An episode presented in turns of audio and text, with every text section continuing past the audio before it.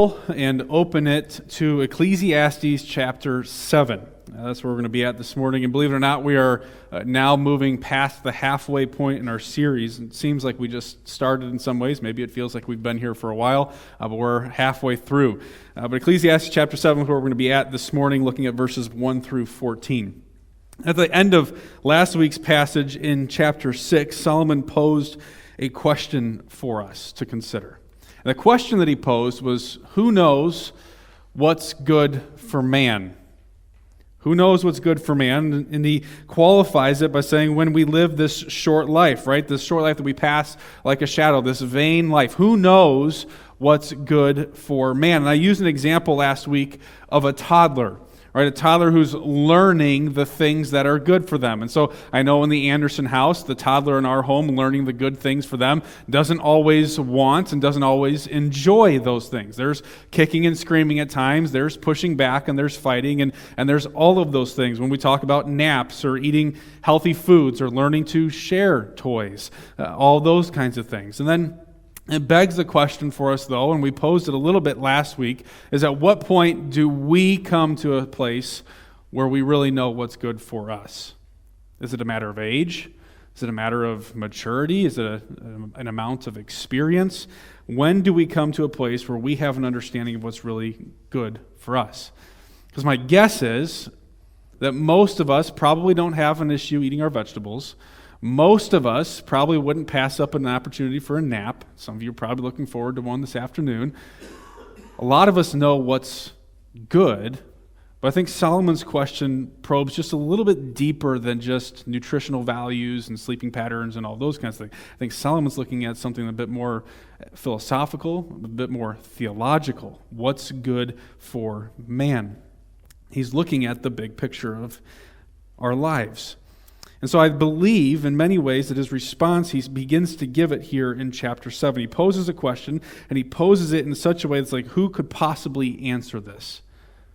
Who could answer what's good for us? And then it seems he jumps right into chapter 7. And he begins talking about or pontificating of uh, his thoughts of what is good what is good for us. And we can uh, look at these, and if you've not taken time uh, throughout this week to look at this passage and uh, ahead of time, you're going to find that as we read through it, you're going to see Solomon make statements that are kind of jarring or shocking statements. They're like, wait, what? You know, he says that a lot of things, it seems that bad is better.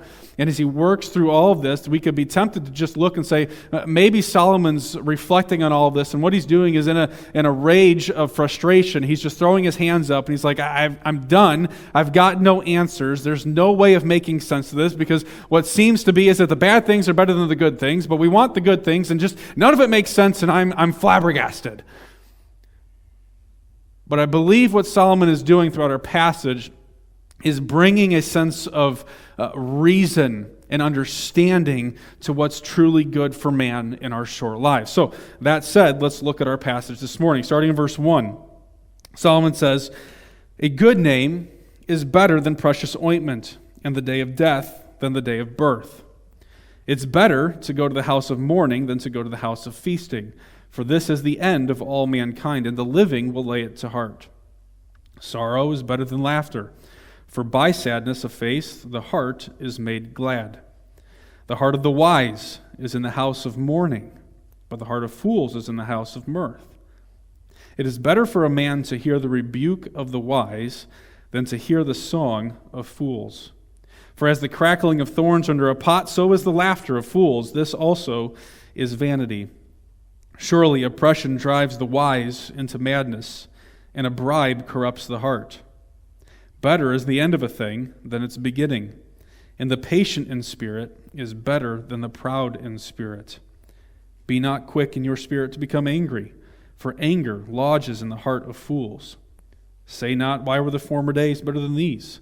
For it's not from wisdom that you ask this. Wisdom is good with an inheritance, and advantage to those who see the sun. For the protection of wisdom is like the protection of money and the advantage of knowledge is that wisdom preserves the life of him who has it. Consider the work of God. Who can make straight what he has made crooked? Let's pray. Heavenly Father, Lord, we come before you this morning, And we ask now that as we turn our attention to your word, that you would speak to us.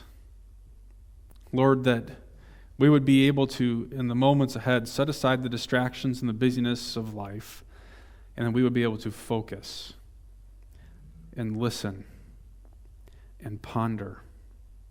And Lord, it's my prayer that as I speak, I wouldn't speak my own opinions, my own thoughts, but the truth of your word. Because, Lord, we know that you have told us that your word does not return, return empty, it does not return void, but it accomplishes all that it goes forth to do. So, Father, I pray that this morning your word would accomplish all that it is meant to do in our lives. And we pray this in the precious name of your Son, Jesus. Amen. Amen.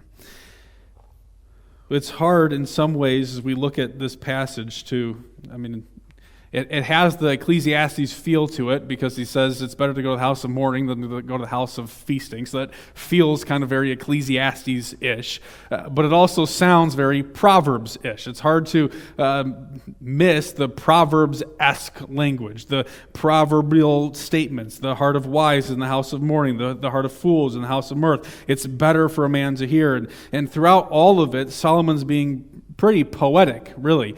Uh, we miss some of the poetic beauty of what he says because of our translation from Hebrew to English. But if you uh, looked at our small group study from this past week, uh, you would have seen that we highlighted in there that when Solomon in verse 1 says that a good name is better than precious ointment, he uses a, a Hebrew play on words.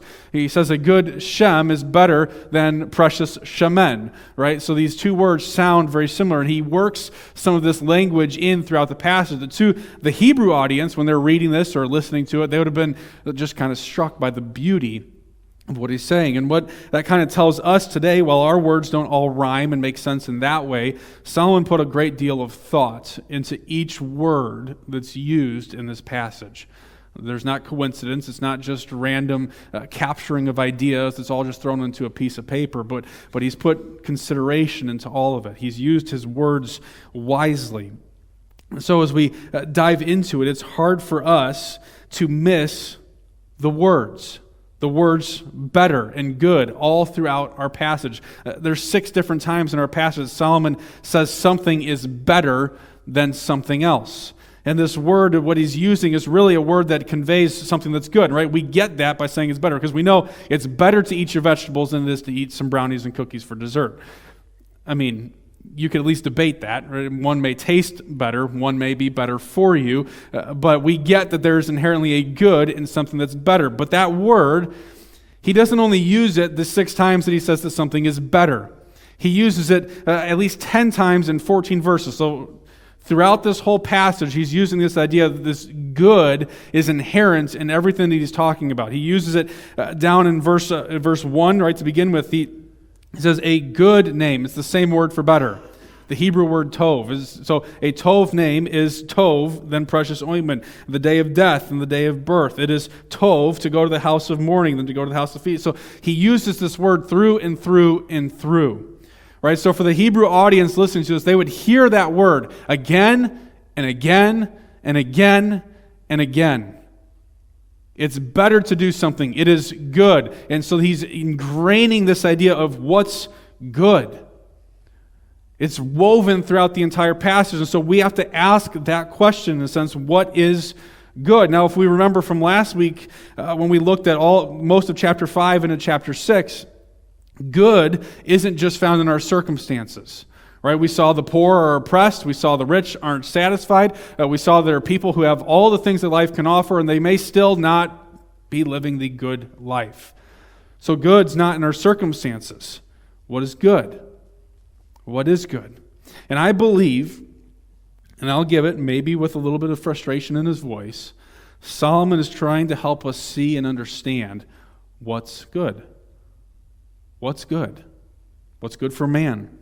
What's good in life. And he starts it out by saying, a good name. A good name is better than precious ointment. A good name, not built just on achievements and things that you can do in your life, but a good name in their context would have constituted something of a good character, who you are. He's saying being, in essence, a, a person of good character is better than being a person with all these, these precious ointments. And then he brings in this context in the second part of verse 1 there. He says, In the day of death is also better than the day of birth. As if what Solomon is saying is, okay, this good name's better right? And we here's the reality in our church: we've got a lot of babies being born, and so we got these babies that on their day of birth are going to be given a name, right? And what Solomon is saying is the day of death is going to be better than the day of birth because everything that happens between the day of birth and the day of death is what makes that name good or wretched. Right? And so I'm sure that some of you guys maybe have had a similar experience when you're thinking or were thinking of names uh, for your kids. And, you know, judge me if you may. But I remember when we were trying to think through names, we would come up with a name and it would be suggested. And we would stop and say, no, that's, we don't like that one. Why? Because we knew somebody that what? Ruined that name right? And so a name in and of itself is not what Solomon is saying is good, but he's saying everything that happens between the time that that name is given and the time when that person dies is what makes that name good or makes that name bad. The character is developed over time. And so he, he then dives into this passage of what things then are developing character, what things develop a good name. Surely you could go to parties and have this great life, but is that what develops a good character in you? No. And so he, he brings into mind these difficulties, these hard times uh, that we're faced with in life. And he says these things are better because they are what are contributing to or shaping or molding a good name. And so he spends our passage this morning, instead of looking at what's going on around us in life, because we've looked at that, and he said all of that's vanity. It's all smoke. It's all hevel. It's, it's unattainable. There's no good ultimately there in, in, in the ultimate sense of the word. And so instead of looking out, now he takes the shift of focus. He's like, let's look in. If it's not what's going on outside of you, perhaps it's going on, what's going on inside of you, your character. And this brings unity to our passage. Because at face value, uh, we can start to look at all these proverbs, if you will, in, in, this, in this passage, and they seem random. Right? Some of them just seem like, what, what, what are you doing here, Solomon? Where, are you just taking random thoughts? It's like a Tuesday. You're just like, yeah, I'm just going to jot a few things down so that I don't forget them. Or is there a purpose for these things? And I believe that the good name is the purpose for all of it. Because if you were to cheat just a little bit and look into next week's passage, Bill, I'm not going to preach on this, don't worry. But if you were to look into next week's passage, you're going to see in verse 15 where he talks about righteousness, a righteous man and a wicked man. And he's going to wrestle with these things throughout the rest of all of chapter 7, right? And so uh, I think this, this is the theme that he's bringing. It's that context that we want to dive into this passage and look at these, if you will, these better than statements or these words of wisdom that he, he gives us. And so, as we do so, we, we recognize that part of that difficulty, part of the better being in the house of mourning, better to listen to the rebuke of the wise, is because just like diamonds are formed under great pressure and under great heat, Solomon is saying the good name is developed under pressure. James chapter 1, verses 2 and 3, he writes, Count it all joy, my brothers, when you meet trials of various kinds, for you know that the testing of your faith produces steadfastness. And let steadfastness have its full effect, that you may be perfect and complete, lacking in nothing. Romans chapter 5. Not only that, but we rejoice in our sufferings, knowing that suffering produces endurance, and endurance produces character, and character produces hope. So I think what Solomon's going to do is he's going to set a framework for us. I intentionally didn't read verse 14 earlier because I think verse 14 gives us, if, what, if you will, kind of a working summary, a working outline of his passage and his thoughts. And so we're going to look at that and dive into it. And what we're going to see is that Solomon is going to encourage us that we should, if we are going to find good and develop a good name, embrace all the different times of life. There's value in all of them. And to deny or suppress the good times or the hard times is to one, deny the work of God, and to do, two, to deny the opportunity to grow. So look at verse 14. In the day of prosperity, be joyful. In the day of adversity, consider. God has made the one as well as the other, so the man may not find out anything that will be after him. So, first thing I want to look at this morning, first encouragement comes from the first part of verse 14. Enjoy life in the good times. Enjoy life in the good times. If you didn't uh, get it just from reading the, the Proverbs and all the times where Solomon writes and talks about the, the joyful person and being merry and being glad. Uh, here he tells us that when days are good, you should be joyful. You should be happy. You should be glad, depending on what uh, translation you are using. And so it's not that Solomon is out here in our passage today saying, you guys, if you want to be good, you just got to be a Debbie Downer. Right? He's not just saying, pass up on the kids' birthday parties, pass up on Christmas, pass up on the, the celebrations, and just skip those things because Solomon says it's better to go to the funeral. So I hear that there's a random funeral going on in town, so I'm just going to go hang out there this week. That's not what he's conveying. What he's conveying is that life is made up of different seasons, and to be, uh, a, to be a person, the person of God, ought to be one who takes each season for what it is. So when times are good, be joyful, enjoy it. Enjoy the good days and don't take them for granted. Because the reality is is that the hard days will come. So don't take those good days for granted and don't grasp them too tightly. Because you can't keep them.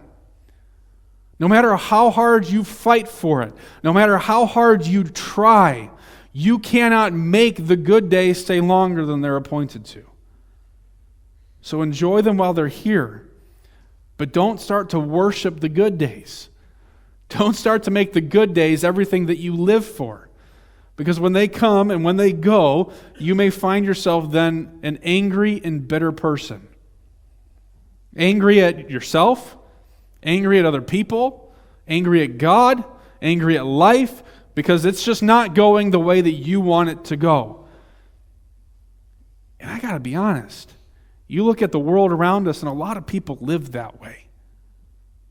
Angry when things aren't going well, frustrated, carrying out their bitterness on other people around them. And Solomon warns us don't be quick in your spirit to become angry, for anger lodges where?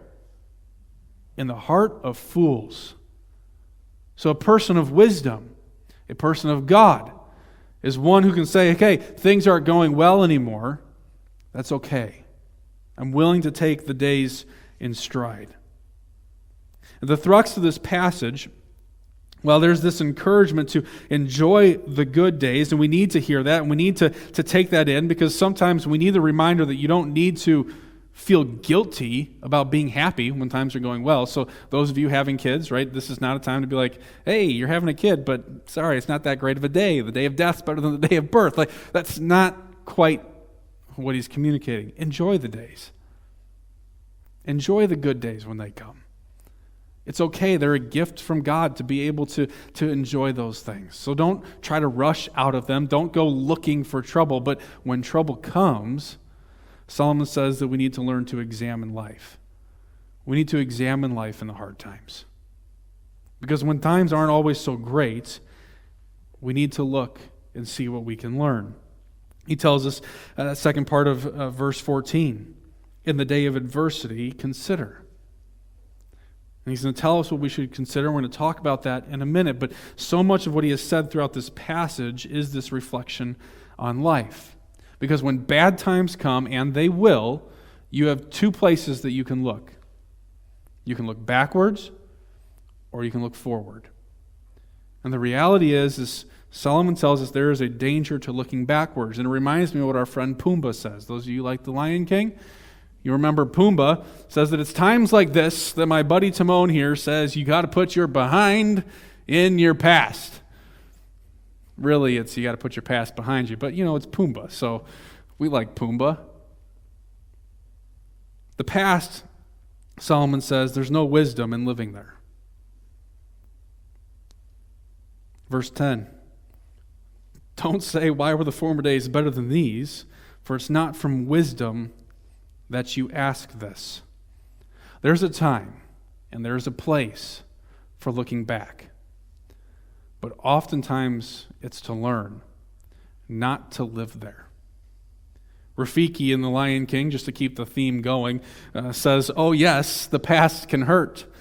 But the way I see it, you can either run from it or you can learn from it. And that's right when he's about to take that staff and whack Simba over the head again, right? If you remember from the, the video.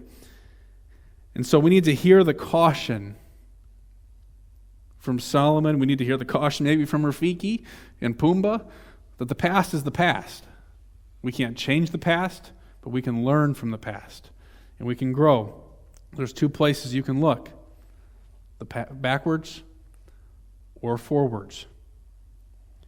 And so we're encouraged then, Solomon says, to go to the house of mourning. Why? Because that's looking forward. And so if the past can be a good teacher, if we can learn from the past, Solomon says, in essence, the future is a better teacher. David Gibson, in his book Living Backwards, some of you guys maybe have read it or are reading it, he works through the book of Ecclesiastes. He says this that death dons a preacher's robe to teach us that life is finite and we must use it well.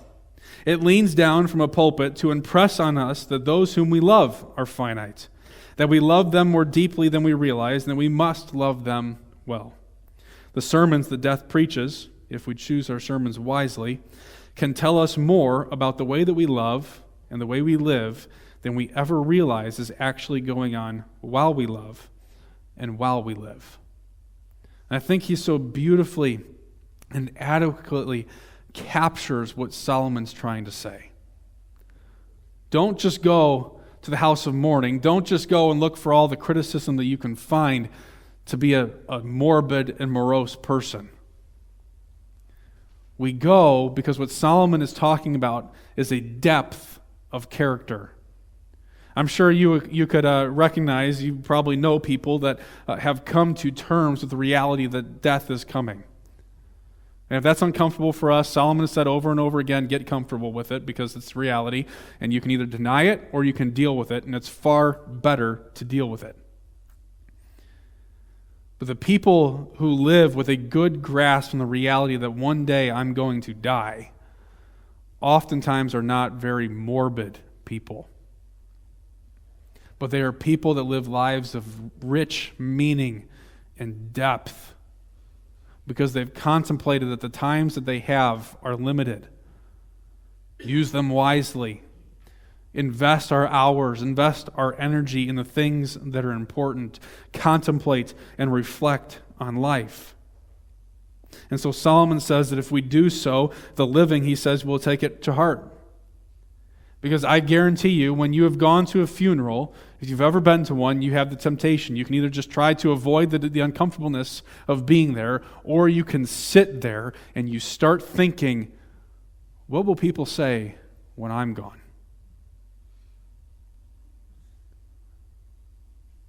What kind of life do I want to lead? And Solomon says that we should take the time to examine that. Examine where we're at now, examine where we want to be, and then examine deeply what does God's word say about developing that person.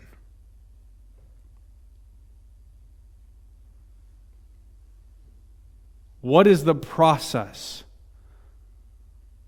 that God has set out for becoming the person that He wants you to be. You want to be a person of wisdom. The scriptures say the fear of the Lord is the beginning of wisdom. Spend a lot of time in the Word.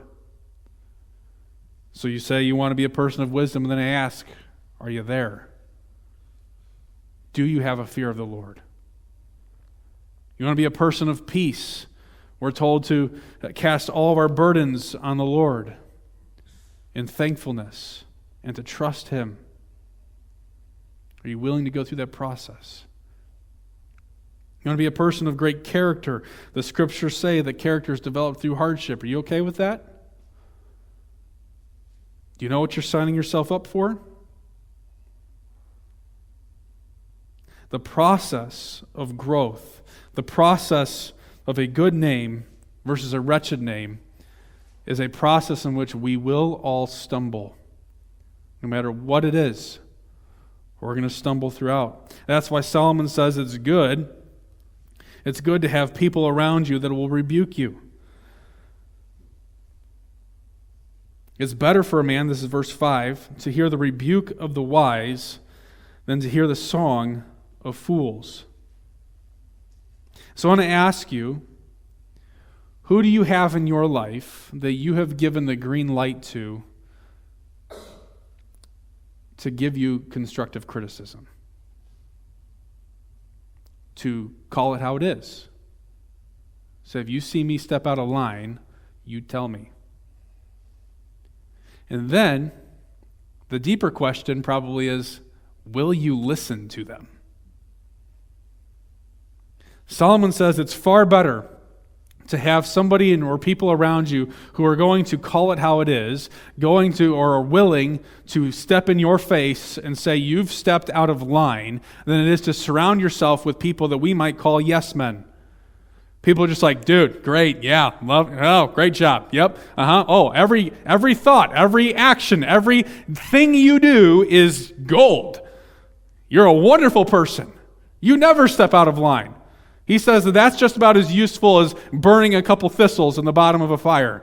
They burn quick and they burn bright and then they're gone. There's nothing there. You can't cook with them, there's no heat, there's no value. And the reality is, is we live in a day and age now and it's probably been the case for many, many, many years where constructive criticism is not always wanted. And I'll be honest, it's not always comfortable. But I have to know that as a pastor, as a leader, as an elder in the church, that if I surround myself only with people who are yes men, then I am surrounding myself in a, in a dangerous environment. That if I, as a father, I, as a husband, Surround myself only with people who are going to say, You're killing it, you're knocking it out of the park, and are never able or willing to step in my face and say, Dude, get your head out of your rear end and start acting like a man. It's a dangerous place to be. So, who in your life is full of godly wisdom that you have given the green light? And you've had the conversation and you've said, Hey, I need you to help me out. I need you to speak into my life. And who in your life have you said you are willing to listen to their rebuke? The reality is is that not always will rebukes be true, but that's why we are called to examine, to look, because more times than not there's a lot more truth in what people have to say than what we may believe. Because I can be blind to things in my own life that somebody else can see very clearly. And so, whoever it is for you that has that green light, I'm going to go so far as to say they need to be somebody that you don't just see once a week. You may only see them once a week, but it needs to be somebody who knows you. Somebody who knows your life Monday through Friday. Somebody who knows your passions, somebody who knows your priorities, somebody who knows your thoughts, somebody who knows the inner workings of you and can speak objectively to it. Who is it? It's better to have that person than a chorus of people around you singing your praises at every turn. Because the reality is is we need to stop and examine where we're at in life. So that finally, when the good times come, we enjoy life, and the hard times, we learn to examine life. And Solomon finishes with this encouragement for us to embrace God's sovereignty in both. In both the good times and the hard times. Embrace his sovereignty. Consider this that God has made the one as well as the other, so that man may not find out anything that will be after him. He, he tells us, don't forget that God's in the midst of the good and the bad. And I was thinking that uh, as we sang that last song this morning. After all, you are constant. After all, you are sovereign. You are only good. That the same God who's with you in the good is the same God who's with you in the bad, and his hand is over and above it all. And there ought to be a peace and an assurance for us in that. And Solomon's encouragement to us brings me back to, uh, makes me think of uh, Job and his wife. Now, I heard one comedian give a little stint on Job's wife, and it was just kind of interesting because he said, Man, Job's wife must have been such a piece of work. He's like, Before you jump down my throat, think about it. The devil comes and he takes Job's children, he takes Job's uh, wealth, his possessions, his flocks, his servants, all of these things, but he left his wife. We'll just leave it there. But in the midst of all Job's hardships, what did Job's wife tell him to do? Curse God. And Job responds to her and she says, Shall we receive good from God and shall we not receive evil? The sovereignty of God, brothers and sisters, gives us a whole different framework to life.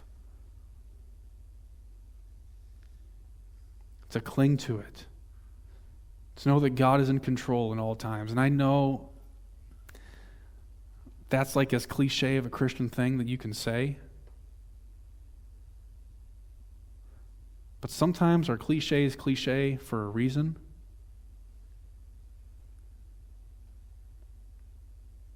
In the good, in the bad, God is over it all. Some commentators say that the idea here in verse 14 is that God has created uh, the good in and over the bad, that he has set them against each other. And, and Solomon's conclusion may be, well, why? Why would God choose to do it this way? Why would God have it be that good character and a good name is developed through hardship? Why would it be that through sufferings we develop character? Why can't it be by sitting around and enjoying life we become a better person? And Maybe that's what he's thinking in verse 13. Consider the work of God. Who can make straight what he's made crooked? Because at a glance, you might take that and be, like, oh, golly, is, is God just an evil God then? Does he, he's making things crooked? He just wants us to stumble and fall? Like, is he just manipulating us into this horrible thing? What kind of God is this? And I love one commentator commented here, and he said that crooked here doesn't have a negative ethical nuance, but refers instead to the inscrutable nature of God's working that he has determined that some matters will remain mysterious and puzzling to mankind. In other words, God has left some things above your pay grade. That's okay. That's good. It is a good thing that God has not given us all things to ourselves because I know me, I'd probably mess it up. God has kept some things for him. Deuteronomy 29 29, the secret things belong to the Lord. Like the, there are just some things that God has chosen to not reveal. And next week, Bill will dive into a little bit of that when Solomon reflects on this in greater detail. But there's something that, that in some ways Solomon's saying listen, you don't have to understand it all, you just need to learn to accept it all. Good days will come, bad days will come, and God's hand is over them all. Almost pretty straightforward. But if the sovereignty of God doesn't offer you any sort of peace or comfort in any time in life, especially in the, the bad or the hard times, then we ought to stop and reflect on what does our understanding of God really mean? Who do I really believe God is? We need to reflect. Because if He's over it all, if he is a good God, as he claims to be, and we have found him to be, then there's comfort in the hard times. There's rest. There's release. Paul says in Philippians chapter 4, verses 6 and 7, the old adage, right? You guys know it. I don't even need to say it. Do not be anxious about anything, but in everything by prayer and supplication with thanksgiving. Let your requests be made known to God. And what? And the peace of God, which surpasses all understanding, will guard your hearts and your minds in Christ Jesus. How many of you guys have that somewhere in your home? Okay? We do that. We know that passage. How many of you know what verse 5 says right before that?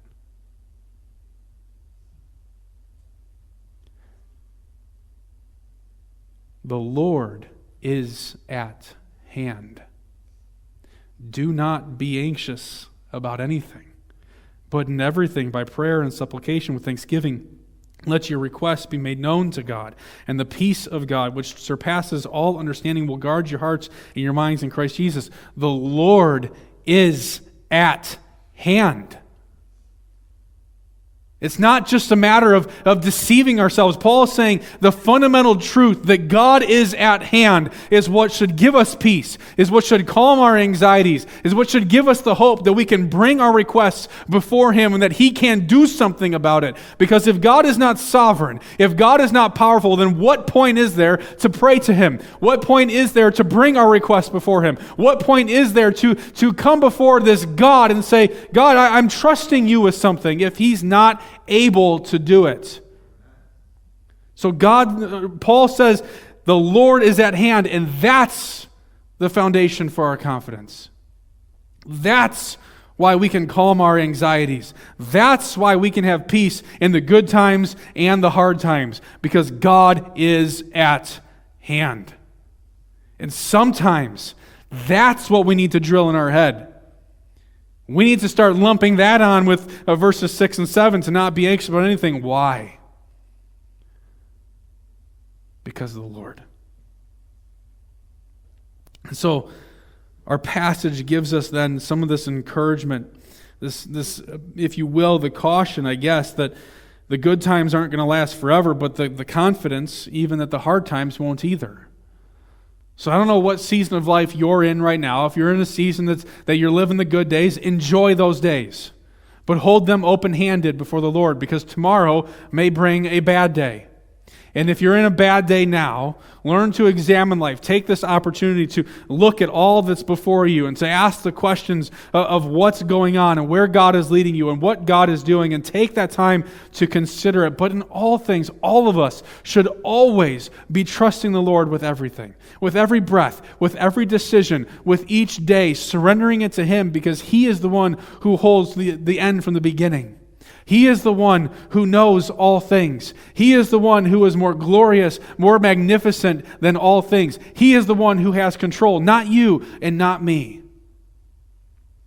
So have peace in your heart because the God we serve is an amazing God, full of wonder, full of splendor, full of glory. And what a blessing it is to get to live life and follow Him and enjoy His goodness not just Sunday mornings, but on Monday and all the way through Friday, even Saturday, that every day we would know the richness of what it is to be called the follower of Jesus Christ. Amen?